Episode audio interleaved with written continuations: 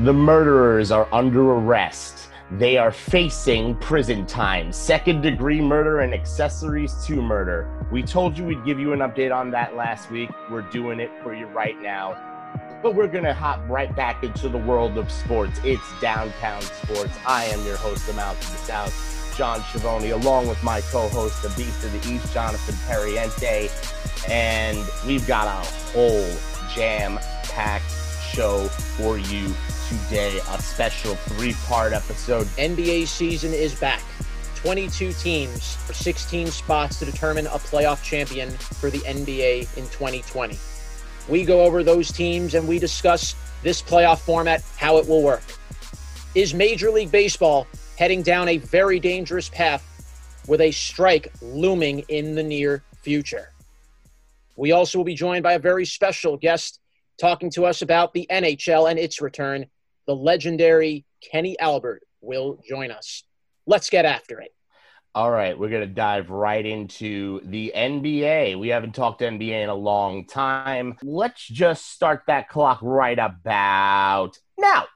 Now, it's very, very interesting with the with what the NBA proposed, and I, would like to bring that baby up as we uh, take a look at the well, basically a nice, well written out and well explained return to how the NBA is going to bring back its season. Uh, let's go back in time a little bit. March 11th, the NBA season was halted. Rudy Gobert tested positive for COVID 19, and that was the beginning of not just the NBA, but every professional sport following suit and shutting down. NBA game, like, go back and listen to uh, Birdman the Birdman episode where we had I, and he explains exactly how that day went down because the Nets and the Warriors were supposed to be the first game played without fans. Mm-hmm. So we start off March 11th with Rudy Gobert coughs on a bunch of microphones, and then he tests positive for coronavirus two days later.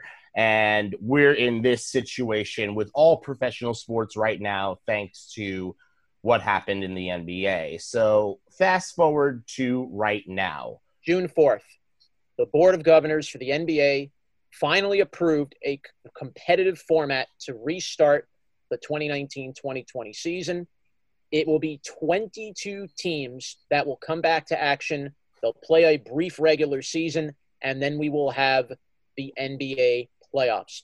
The start of these games will be July 31st in Disney World's resort in Florida, which should be a very very interesting way to really bring the NBA season back. It will have no fans. But the fact that the NBA is actually doing this, and they were, ironically enough, the very first sport to come back when they were the first sport to shut down, this is a very positive step in the right direction. And you really give credit where it's due to Commissioner Adam Silver and the whole NBA Players Association and the players themselves for getting the season back as soon as possible. Well, now we're actually starting to hear little arguments that are going to take place about the Disney World plan itself. What hotels are the players going to be staying at? You know, some players are like, hey, I don't want to stay in some of these uh, Disney hotels that are not that nice. The way I think they're going to do it is let, let's just end this whole debate right now before it even becomes one, because I, I really don't want to hear about what's going to happen with NBA players. Are they complaining about hotel rooms? I don't care about that. Here, here's what's going to happen if you're seated the highest, you're going to be staying in the best place. Remember how we had home court advantage in the playoffs? That doesn't exist anymore right now. So what you do is you have a situation where if you're the best seed, guess what? You're going to stay in like the Mickey Mouse VIP suite where uh, Minnie Mouse uh, dressed characters are going to come serve you like breakfast parfaits and things like that. And if you're the 22nd ranked team, then uh, your living accommodations are not going to be that great, but at least you're there. I mean, I'd say that's the only fair way to do that, but that is the only problem the NBA is having right now in terms of uh, restarting their season. Contract and money stuff seems to not be an issue right now. We haven't heard issues from players about that so far. So, so far so good when it comes to the NBA. Anything else, Johnny? So the 22 teams that will return, just for those that don't remember, Nine will be in the Eastern Conference. 13 will be in the Western Conference. And they're the following for the East the Bucks, the Toronto Raptors, the Boston Celtics, the Miami Heat, the Indiana Pacers, the Philadelphia 76ers, the Brooklyn Nets, the Orlando Magic, and the Washington Wizards.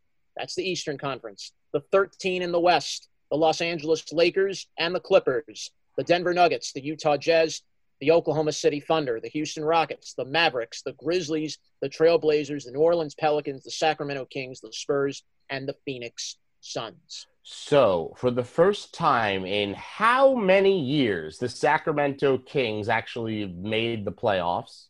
You go back to the year of Vlade Divac. Yeah. That was when the That's Kings first. That's first. That's a shocking thing. The second thing is, I now, thanks to you telling me all the teams that remained, have figured out why the NBA came up with this plan. Yeah. They have, uh, I'll tell you why. You want to know? It's real easy. Please. They promoted Zion Williams so heavily in the draft. They promoted him so heavily all season long. I have not seen this much hype behind somebody that was drafted number one overall since LeBron James. The NBA did this with this specific format in mind to get a potential matchup that might pit somebody like Zion against somebody like Kawhi, for example. Well, it's a good matchup to see the future of the NBA right before our very eyes. Even though I'd say Kawhi is more like now the present of the NBA, but Zion is clearly the future of the NBA. Yeah, and the M- well, at least that's what the NBA marketing team had told us for about like what a good year. Yeah. Not that we've seen any real proof of that on the court yet. I mean, look, when Zion came back, the Pelicans have played much better, but you know, look, uh, Jeremy Lin had a great half a season, and look what happened to him. But so Zion- Zion has a very real presence about him. He's six foot seven. He's 260 plus pounds. Not your average typical basketball player. You know, like LeBron is a good 250 built guy at six foot five. Zion can get can get to about that type of athleticism of LeBron. Oh my goodness.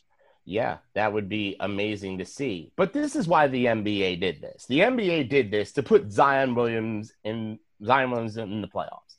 Zion needs to be there because if you've promoted him this much and you now have a cockamamie format system that you have to come up with because there's about 20 games that the NBA is not going to finish playing this year um, in the regular season, you got to give teams that are on the bubble a chance at this entire thing. So you know what you do? If you're going to do that and you're going to give teams on the bubble a chance, make it so that you could get that number one rookie draft pick that you put so much money into commercials and promoting and Nike's spent a bunch of money promoting this guy already. He's got endorsement deals that somebody his age generally wouldn't believe. And he's getting him on television gets the entire city of New Orleans involved when they wouldn't have been before because New Orleans happens to like Zion right now. This would actually be, and wouldn't it be really something if the Pelicans could go in and actually win a playoff series against a team and Zion can actually make it to a second round?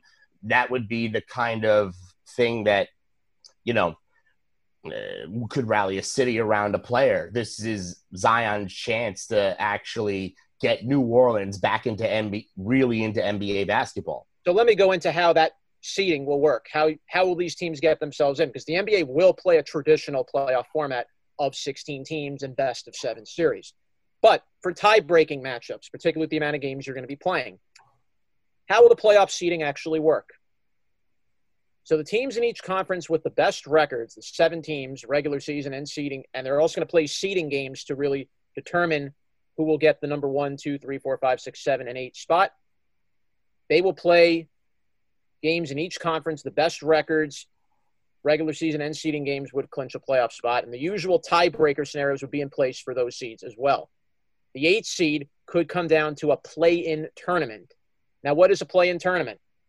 If the team with the eighth best record in its conference has more than four games, are more than four games ahead of the team with the ninth best record, they won't play a play in. But if the team with the highest one is four games or fewer ahead, with the ninth best record in the same conference. There will be a battle for that final spot, and it will be a best of two series. The number nine team would have to win two head to head matchups to take the eighth spot. So, kind of get where we're going here. So, for that last seed that really wants to earn that spot, they're going to have to go up a mountain and back down that mountain to get themselves in. So, what teams are we looking at in what particular situation? How do we stack up right now? I know because we only because after uh, the Magic, nobody else is really in the East that could even qualify, so they're not going. But the West is a gigantic mishmash of teams. You're gonna have five teams that are gonna go to Disney and go home real, real quick.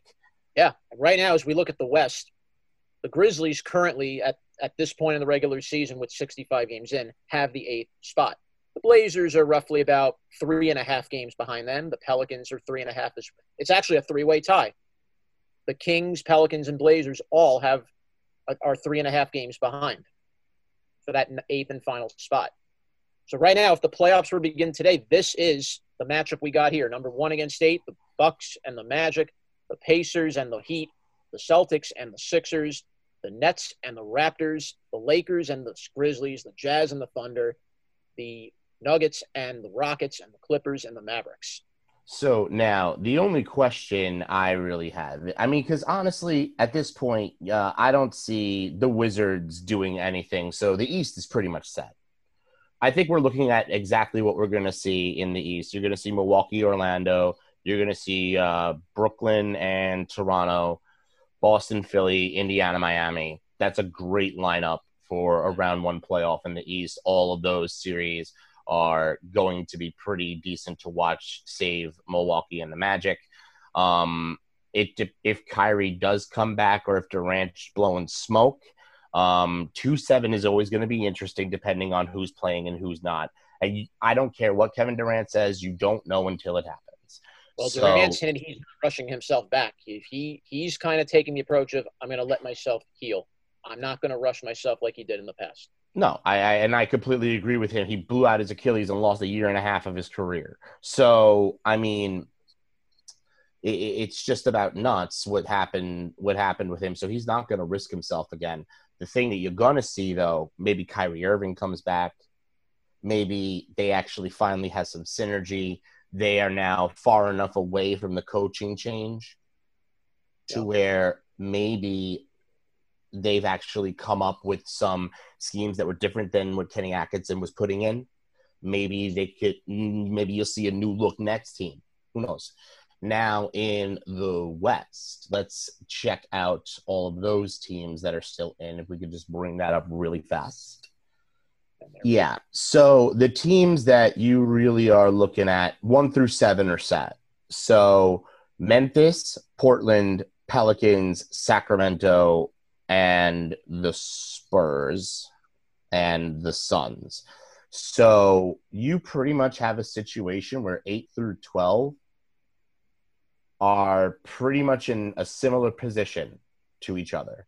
Mm. Um, I mean, Memphis has a sizable lead over everybody else, but that doesn't mean that these teams can get themselves back. These team, other teams can't get themselves back into contention. New Orleans was playing well before the season ended. Um, Portland was on a downward turn.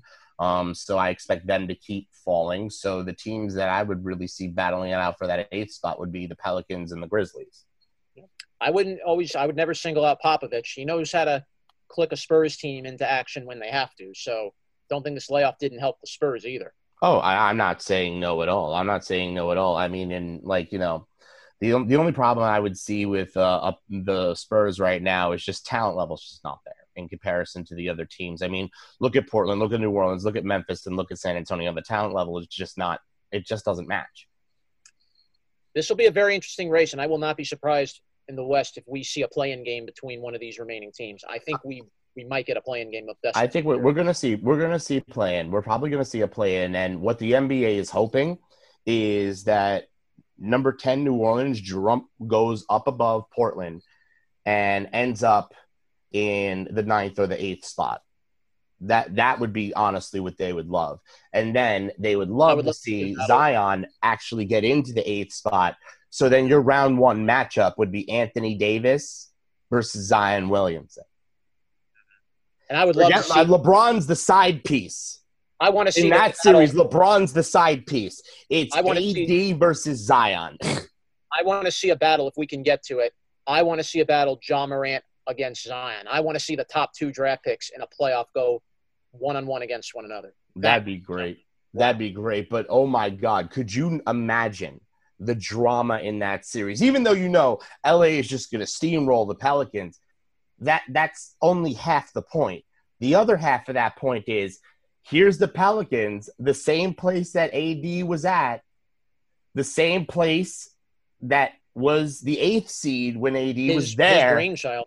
is now back is now back in the playoffs in the eighth seed without their star who if they actually listened to the way that he spoke about the team felt that if he wasn't there they would have been a bottom of the barrel team. So if new orleans makes this top eight imagine this. It will literally make anthony davis look like a fool a gigantic fool because the Pelicans were right there. They were right there with him, and they're in the same spot now without him. And they actually might have got an upgrade. shaping up to be a very interesting NBA return. The NBA Finals, by the way, if, well, not if, if they go the distance, the last game of the season will be October 12th with game seven of the NBA Finals. We'll go more into this, and we're really going to look forward to the NBA upon its return. As we get closer to that return, we will go more into it. But right now, let's take a little break. When we come back, Kenny Albert, one of the best sportscasters in the business, covers all four major sports. He will join us We'll be right back after this.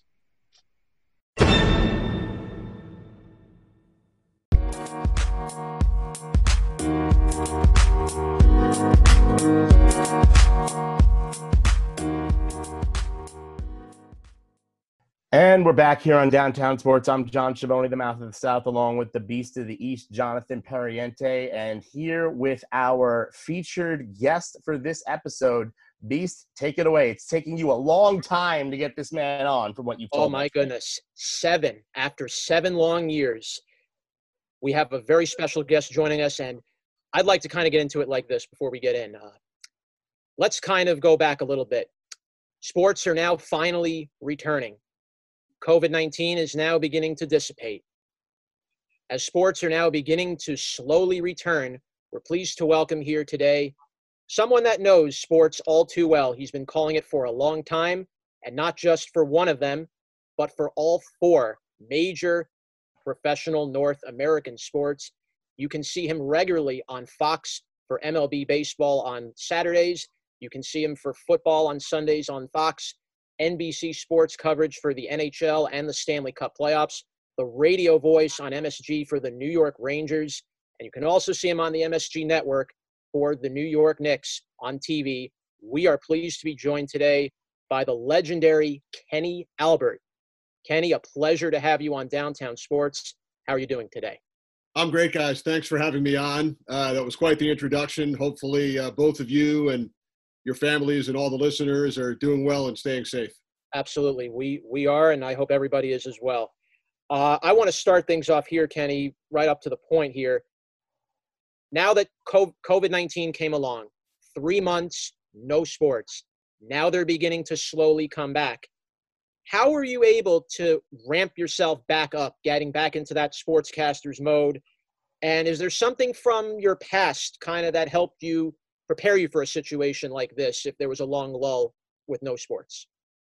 Well, it's certainly been a surreal and bizarre time for all of us. Uh, as we speak today, this is day 90 since I last worked an event uh, back on March 11th, the Rangers Colorado Avalanche game in Denver.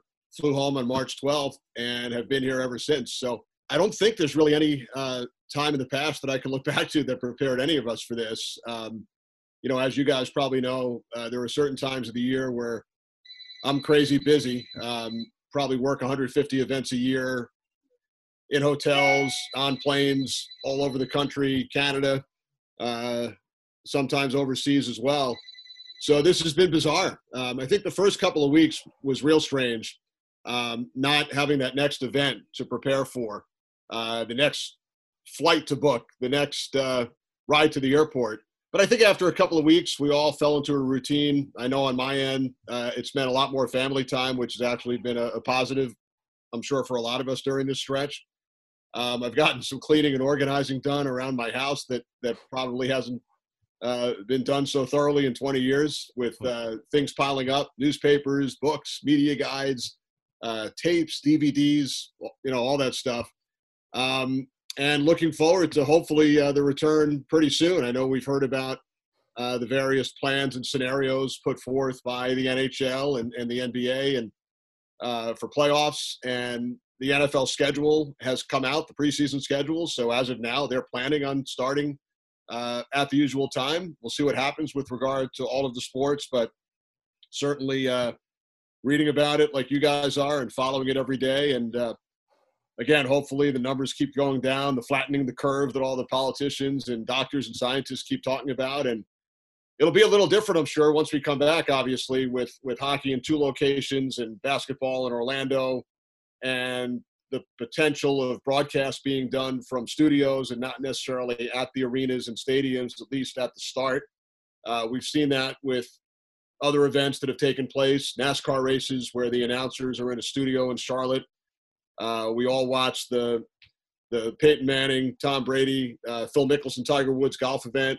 No fans. Uh, there were cameramen and women, obviously, and technicians, but uh, nobody was getting close to one another. Uh, Korean baseball on television, European soccer. And I know even in the production trucks, where there are normally 15 or 20 people sitting pretty close together uh, to bring you the sights and sounds of, of sporting events, you know, daily from around the world. I know they're planning on putting up plexiglass and having people sitting far apart uh, so that they could still work once sports do return. But it might be a little different, as they say, the new normal. Um, now, going back to the old normal, when you first started in this uh, in this business, I wanted to go back into the early 1990s. Um, when you were the announcer for the, I believe it was the Baltimore Skipjacks, right? You're absolutely correct how two part question, I guess.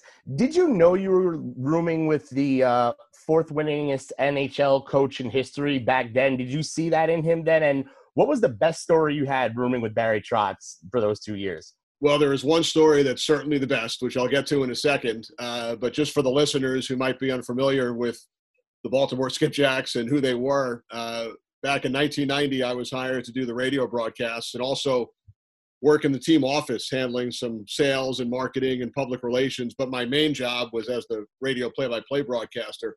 And they were the minor league affiliate of the Washington Capitals at the time, uh, the equivalent of a AAA uh, affiliate in baseball. So, very fortunate to get hired, 22 years old.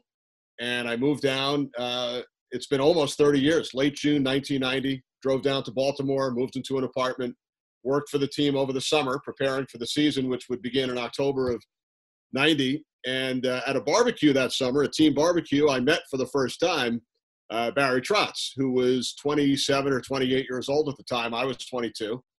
And to save money at the minor league level, all the players had roommates on the road during every road trip, two players to a room. And the head coach, I think, was the only person who uh, was entitled to his own room, and that was Robbie Laird. Barry was the assistant coach, so to save money, they had the assistant coach and the announcer share a room together. So on every road trip for two years, we were roommates. And uh, did I know that he would become the fourth winningest head coach in NHL history? Certainly not. I'm sure he would have said the same thing. Now, I loved him right from the start. As a coach, as a person, I learned so much from Barry, both hockey wise and just life in general. Um, I was biased because I knew him so well. So I was certainly hoping he would get a shot in the National Hockey League at some point. At that time, there were only 21 teams. Expansion came uh, the next year. San Jose was number 22, and now we have 31 teams. And he was actually the beneficiary of an expansion team, Nashville, the Nashville Predators, when they entered the league in the late 90s. He was hired a year before they played their first game. And uh, David Poile, who had been the Washington general manager, went to Nashville and had the relationship with Barry. Uh, but I don't know if anyone knew that he'd become the fourth winningest coach. Now, there are a lot of stories. I think back to a, a night in Utica, New York. Uh, we played a game elsewhere, maybe in Baltimore, perhaps on the road somewhere else the night before. So the, we took a bus through a snowstorm. We get to Utica about three in the morning. I think it was a Holiday Inn, and our room was on the ground floor. And it was a, one of those hotels where the door opens to the outside.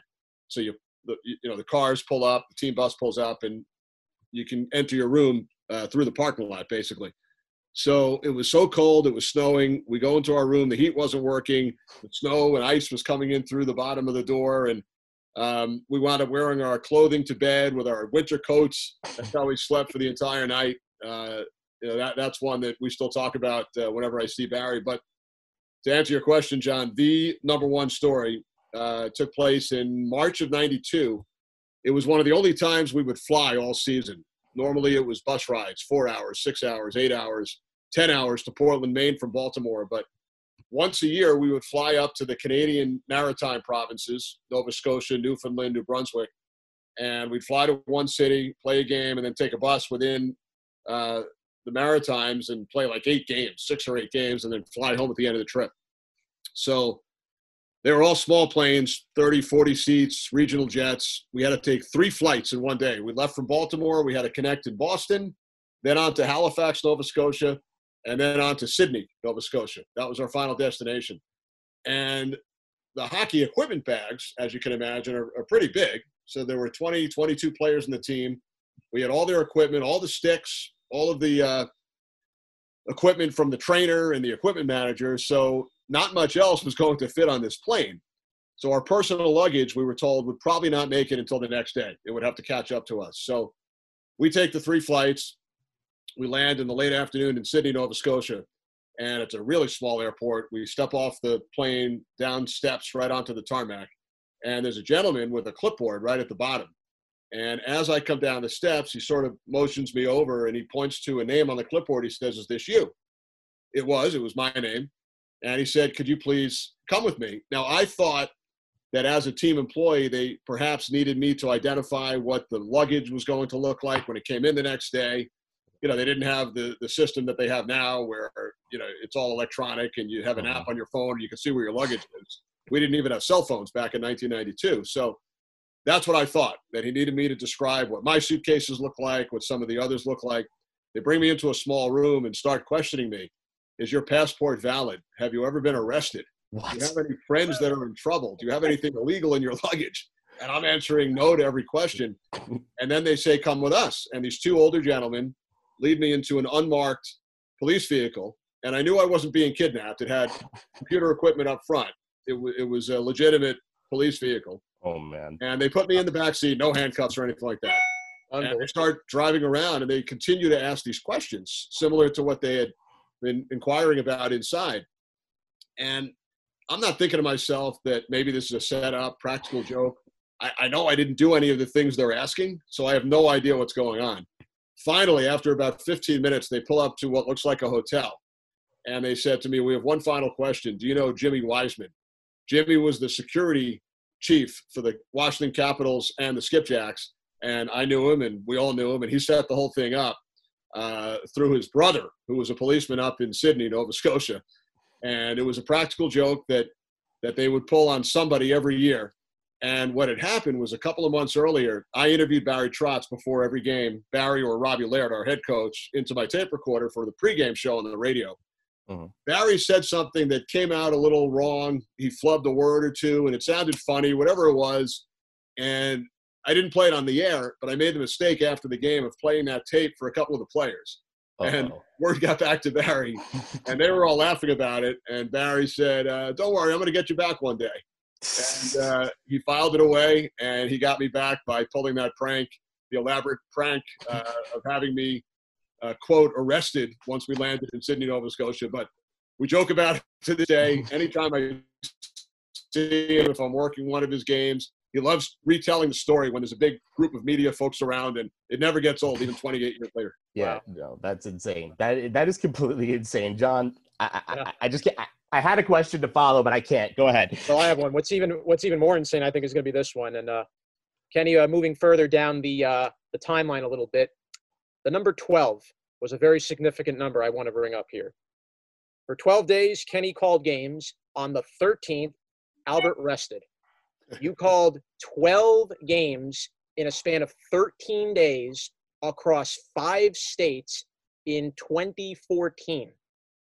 How were you able to manage that in a two week span, traveling coast to coast across the country? How were you able to do that in, in 12, 12 out of 13 days? Yeah, that, that was crazy. I think the adrenaline helps carry you through, and it was during the NHL's conference finals. And that year, NBC, uh, for the first time, asked me to work the Western Conference Final Series, uh, which turned out to be a tremendous series between the LA Kings and Chicago Blackhawks. It went to Game Seven, overtime in Chicago, and LA wound up winning that game. Ironically, uh, the Rangers, for only the second time in 15 or 16 years, advanced to the Eastern Conference Final that same year. And I do the Rangers radio broadcast, as you mentioned. So now I have two different employers MSG, Rangers Radio, and NBC Western Conference Final. And the good news is the NHL schedules the games during the conference final every other day. Hmm. So they never play on the same night or the same day.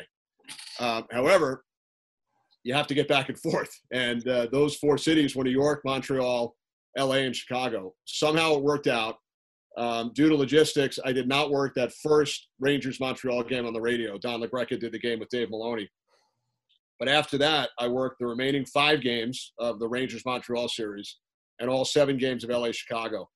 There were maybe two full off days in between uh, where I was able to travel on an off day. But aside from that, it was a lot of red eyes back and forth. It was 6 a.m. flights to LA. If I remember correctly, there was one day where I took a 6 a.m. flight to LA and then took a red eye back after the game to New York uh, for the Ranger game the next day. It was, it was absolutely crazy and it was so much fun. Uh, again, you run on adrenaline, not a lot of sleep. And uh, that was probably the craziest two week stretch I've ever had. There, there have been some others where I have multiple sports. Uh, in October, for example, the past couple of years, four different sports in the span of maybe eight or nine days. Uh, but sometimes it's not as much travel. Uh, there could be, but uh, not as crazy as 2014. And you know, the big thing is keeping the voice healthy. And I have no secrets. Um, I do use a lot of Hall's cough drops, but aside from that, I've been very lucky, knock on wood, uh, with the voice, especially when you don't get a lot of sleep. And these are high energy games. So uh, it all worked out. Uh, the next year, 2015, it was somewhat similar, fewer games. Uh, I think I worked three games of the West Final that year in Anaheim. And then the Rangers, Tampa Bay in the conference final. Uh, it worked out to be about eight or nine games. So it was similar with, with the coast to coast travel. And I remember working a, a triple overtime game in Anaheim uh, Marcus Kruger scored for the Blackhawks and made it to the morning skate in Tampa the next morning somehow. Now, the, the key that time, the key to that uh, trip was the games in Anaheim started at five or six o'clock uh-huh. because it was uh, eight on the East Coast for television purposes. So even a triple overtime game probably ended at 10:30 or 11, and I was able to catch the flight at midnight or 12:30 a.m. All right, and um, just to follow up on that, um, you said you, you know it's like Hall's cough drops, but then how do you go through that whole period with no sleep? I know the adrenaline, but then you got to remember all this stuff. I, I've seen you in other interviews come out with like stacks and stacks of paperwork. How are you doing all of the stacks of the paperwork, the prep for the game while flying red eyes? It's not like you're getting sleep on the plane, you know? Right. Um, you know, normally during the regular season or early in the playoffs. It, I think it's a lot crazier as far as the prep. Uh, if I have four sports in October in the span of seven or eight days, yes, it's a lot of prep, and I try to get a lot of it done on planes and in cars and in hotel rooms, etc. But during the playoffs, John, in, a, in the conference final, for example, believe it or not, there's a lot less prep because once you've done the prep prior to game one of a series, mm-hmm. and then you're at every game, you're living it.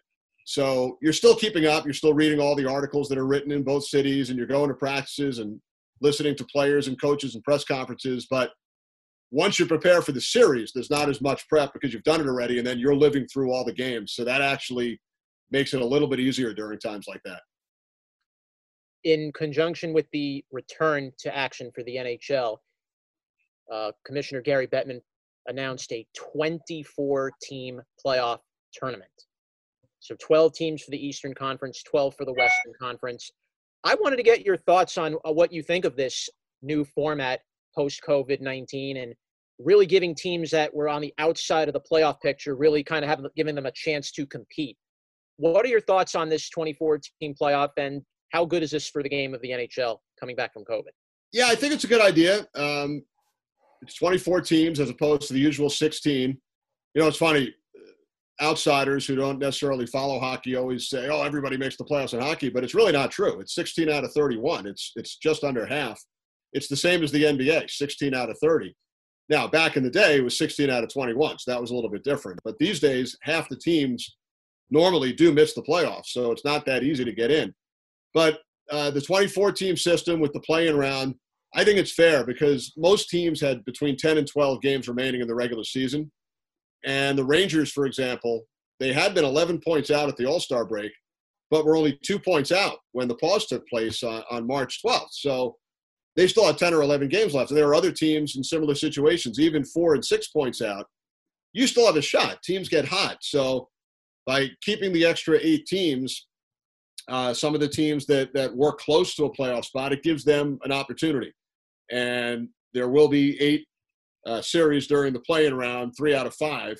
And then those eight teams will advance, and the eight teams uh, get a bye, although they'll play for seeding, but they know that they're automatically in the first round, the top four teams in each conference. So um, I think it's fair, and, and it keeps the fans in, in eight more markets uh, with their eyeballs on the sport of hockey during the playoffs. Once they do start up again, all the games will be televised, whether locally or on uh, one of the NBC channels. So uh, we'll all keep our fingers crossed. I know they've talked about starting training camps around July 10th many teams over the last couple of days have opened up their practice facilities and six players are allowed at a time on the ice and in the training facilities. So uh, we'll see what happens as far as the, the potential dates but if they do start training camp july 10th hopefully uh, they start the games in the two cities the two hub cities sometime in uh, early to mid-august. I think that would be ideal at this point i know the nba's talked about an august 15th startup date and uh, we'll look forward to hopefully watching hockey and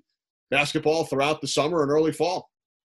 Um, speaking of watching sports, first off, we're here with Kenny Albert. Uh, if you're just tuning in, and I just wanted to thank you for coming on. And this will be the last question. We know we got to get you out of here pretty soon, but um, shifting sports to Major League Baseball and the fiasco that has been the negotiation between the owners and the players lots of people have opinions on it. I'm not going to try to go in on whose side are you on. The one thing I'm going to ask is, do you see a 2020 season happening, or are we seeing an impending strike considering what 2021 and beyond and the contract negotiations that are going to have to take place over the next couple of years? Right. Um, I don't have any inside info. I just know what I read and hear, like you guys.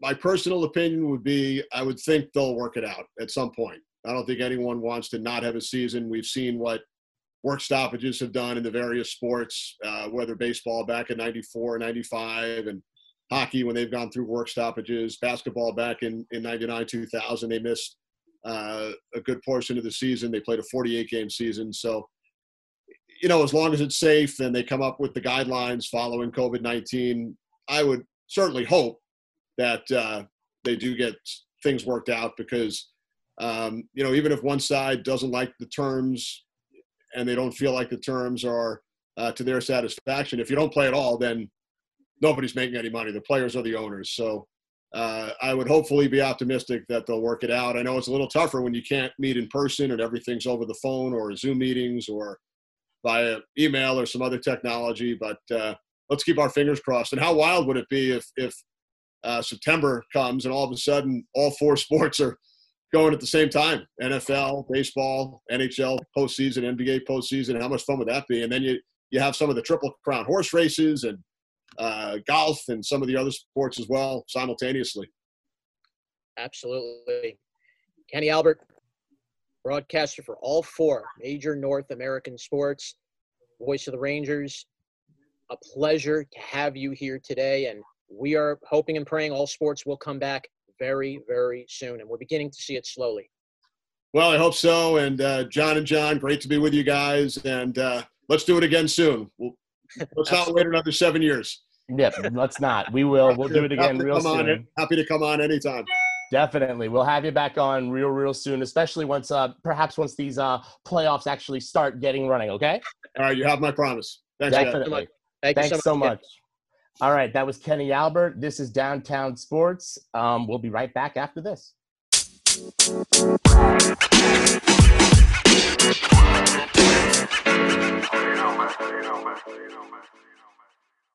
Where the hell is the ball game? Where the hell are the sounds? I want some peanuts and cracker jacks. If they don't figure this out, I'll never come back. Welcome back to Downtown Sports. I'm the mouth of the South, John Schiavone. That's the beast of the East, Jonathan Pariente. And uh, first off, I want to thank Kenny Albert for uh, being on the show. But the last thing he said kind of horrified me that he had no real insider information. I was hoping to hear something that was going to make me feel a little bit better about what's going on. And I, appreciate the positivity, Kenny, but I, I, me and John are about to just completely dismantle that idea. I feel bad, but I, I don't think they are nowhere near close to starting a season. They are about as far away as they were when they stopped spring training. Start it up, John. What the hell is going on? Why can't these people figure anything out? How come every proposal I see from Major League Baseball is the same thing and the players union just is like way over there? because every day the players want something then the owners don't want then the owners want something that the players don't want so that's why you've been having this back and forth squabble between pay between how much money we want to be paid how many games we're going to play. We've already had a 114 game season get shut down. Manfred the owners were talking about maybe a 50 game season or 60 or so games being played. We don't know where that's going. Now the Players Association, as of yesterday, proposed an 89 game schedule to their season with playoff games thrown in. It will be 25 less games than the 114 and 13 games more than what the players wanted of a 76 game proposal on Monday. So, right now, every day it's been, oh, we'll do 76 games. Oh, we'll do 89 games. Oh, we're going to do 50 something games. Nobody can make up their mind. And here is why, in my opinion, this is just my opinion. And, and, and John, pull up the new uh, players union proposal, or Shane, let's let's get that done while this is happening. Um, so every proposal that Major League Baseball, the owners, have put forth to the players, they all have different amount of games with different amounts of their prorated salary taken away to make whatever proposal that they created. I did a little bit of research on this, and we, the guys over in the downtown sports research department, um, did some research on this, and uh, we came up with something that was kind of very interesting, right? Mhm. Every plan that Major League Baseball has put forth, are you ready for this? Yep. Pays pretty much the same amount of money to the players. Whether it's the 50 game proposal, the 89, the 86 game proposal, I don't know how many different ideas Major League Baseball, the owners have thrown out there or have leaked into the press. I swear I've heard about 15 different plans from March to now. It, it's insane. But they're all worth the same amount of money. And the owners think that the player that they're giving the players concessions, they know they're not doing it. They're using this opportunity to break the Major League Baseball Players Union. Th- This is what is happening right now. And don't think the players themselves don't realize what's going on. And the thing is, the owners don't think that we realize what's going on either. But let's take a look at this new proposal from the Players Union. Let's see if this thing makes any sense. So here's what we have, and uh, let me go take a look at it on my end. Let me go over to my screen there. There we go. So here's what I have here from MLB Trade Rumors. This is written by Steve Adams from June 9th, yesterday. Oh, great. So The Major League Baseball Players Association is preparing to send a counter proposal which would call for 89 games at prorated salaries and expanded playoffs. This will be 25 games less than the 114 game proposal that the union sent, and it's 13 games more than what the players than what the Major League Baseball's 76 game proposal was on Monday. But the league's proposal only guaranteed players 50% of their prorated salary and another 25% if a postseason is played all the way to the end. So right now, when you look at all this, it's very hard to even see a deal being completed, even when you, you know, no matter how many games you put in, no matter what kind of money you're throwing in that direction, both sides are going to continue to just keep hitting an impasse. It's just going to yeah. be an impasse constantly. Yeah, and the problem is the owners. Every proposal has literally not changed the amount of money they're willing to give to players, and that is where the impasse is. The impasse is the players are not accepting of what the owners are saying that they could spend on players' salaries. The players don't believe them. If you actually take a look at the Atlanta Braves books, that's the only set of books you could actually take a look at in Major League Baseball because the Atlanta Braves are a publicly owned entity. So you actually can see their books. And if you see their books, um, players are not happy yeah.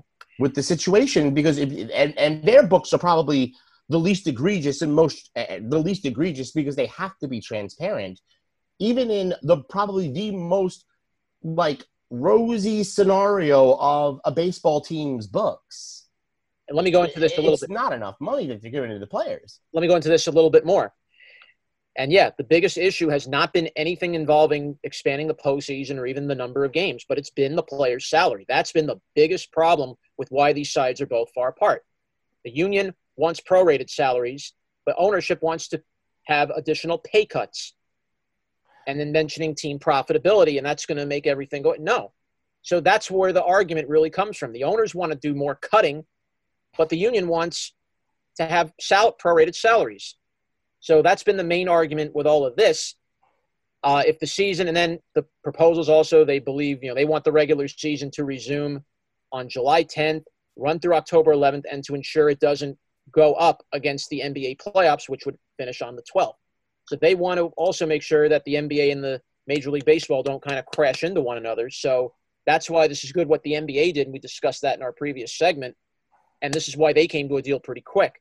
If neither side can come to an agreement on salary terms, it's becoming increasingly likely that Commissioner Manfred will just implement a 50 game season with prorated salaries.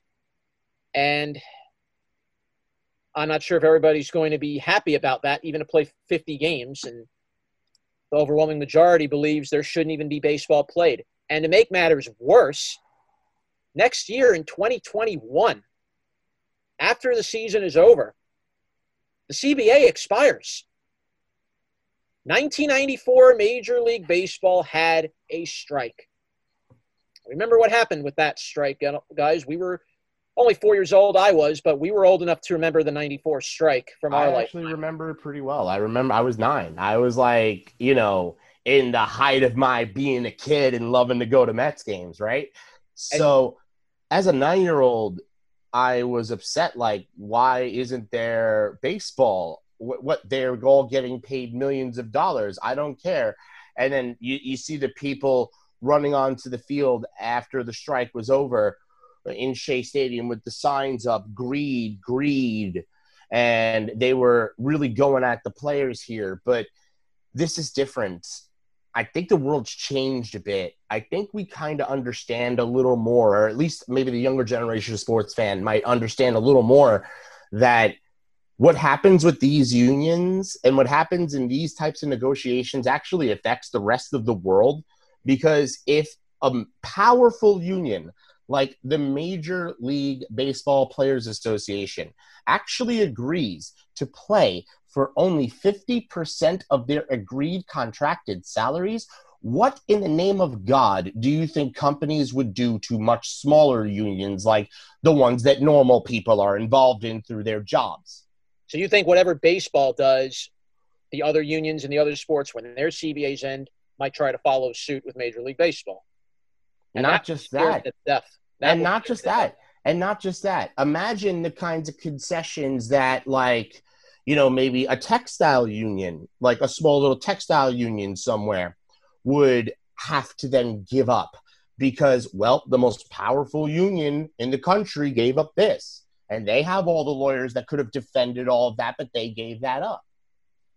That's the that's the connection that people don't realize. When something happens to the most powerful union, it all trickles down to everybody else.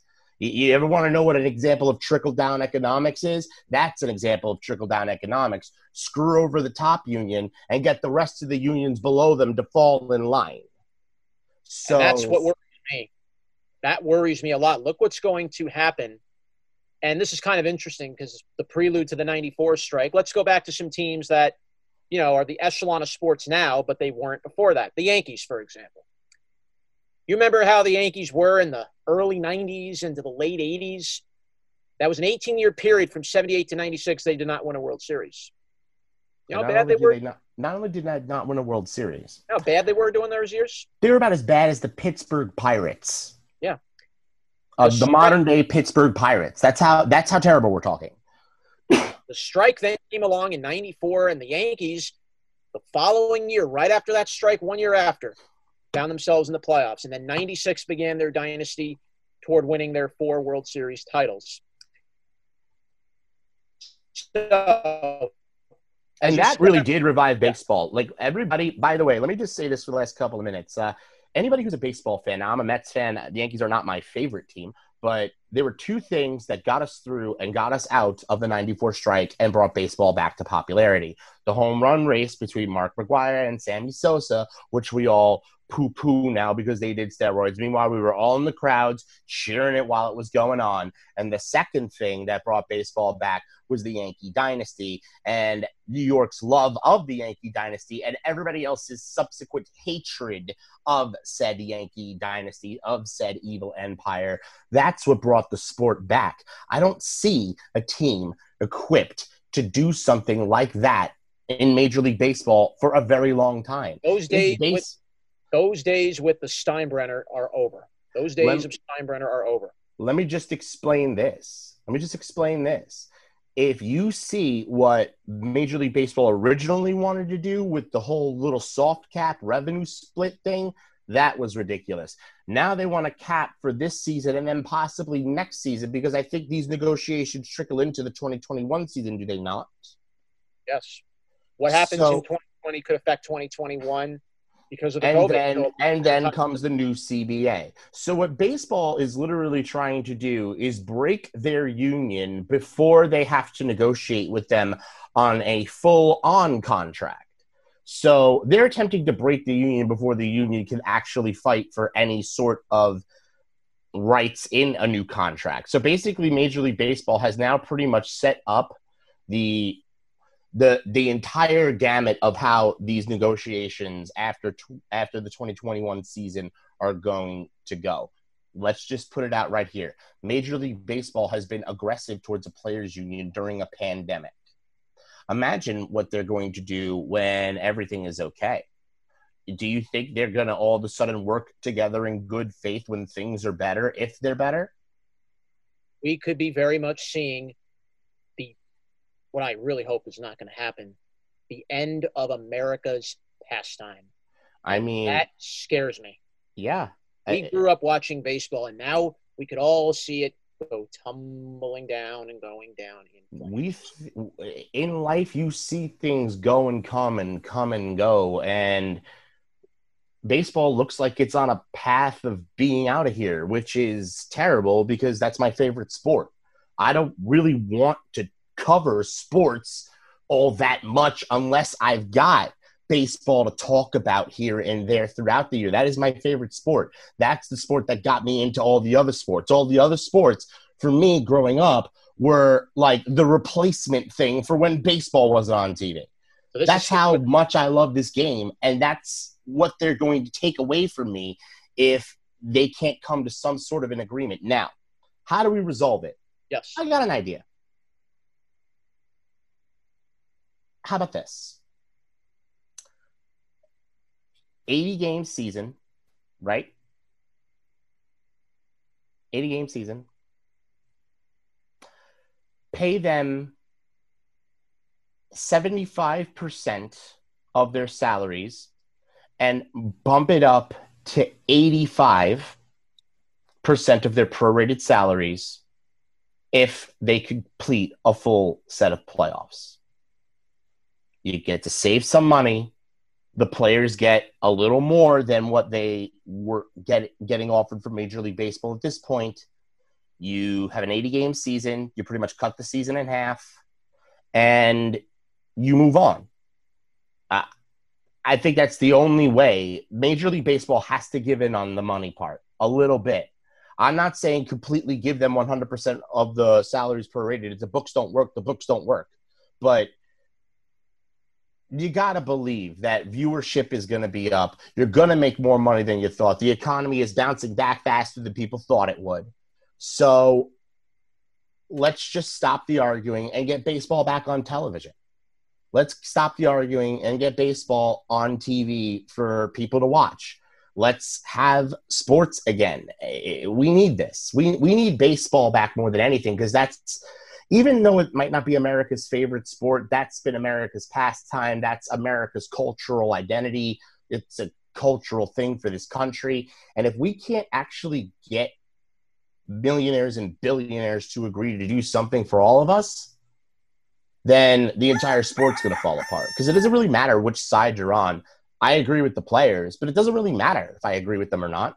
Doesn't matter if Beast agrees with them or not. Doesn't matter if anybody agrees with them or not. Because I don't care who's right or who's wrong if there's nothing on TV for me to see, if there's no baseball for me to watch. I don't care who's right or who's wrong. Y'all both are wrong if that's the approach you take. Look what's already happened to the minors. Look what's already happened in minor league baseball. They're not even going to play this year at all. They've already lost how much money this from this COVID 19.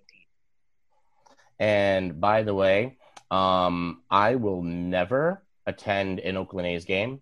I will never buy Oakland A's merchandise. I will never deal with Oakland A's for any reason unless I'm professionally supposed to because of what they did and how they are, I believe, the only team to not pay their minor leaguers this year.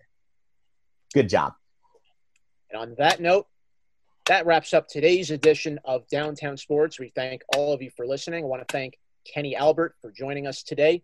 I'm the Beast of the East, John Pariente, the Mouth of the South, John Schiavone. You can listen to our podcast on Spotify, Google Podcasts, Pocket Casts, Overcast, Radio Public, Anchor, Apple Podcasts, and Breaker. We are on every Tuesday, Wednesday with rants, full episodes. Please listen in to Downtown Sports every single week. For the Beast of the East, Jonathan Pariente, I'm John Schiavone, the Mouth of the South. I want to thank our uh, support staff, Shane Sullivan, Chris DeLarge, Tony Manville. I want to thank Kenny Albert as well for coming on. We'll talk to you next week, guys. We're out.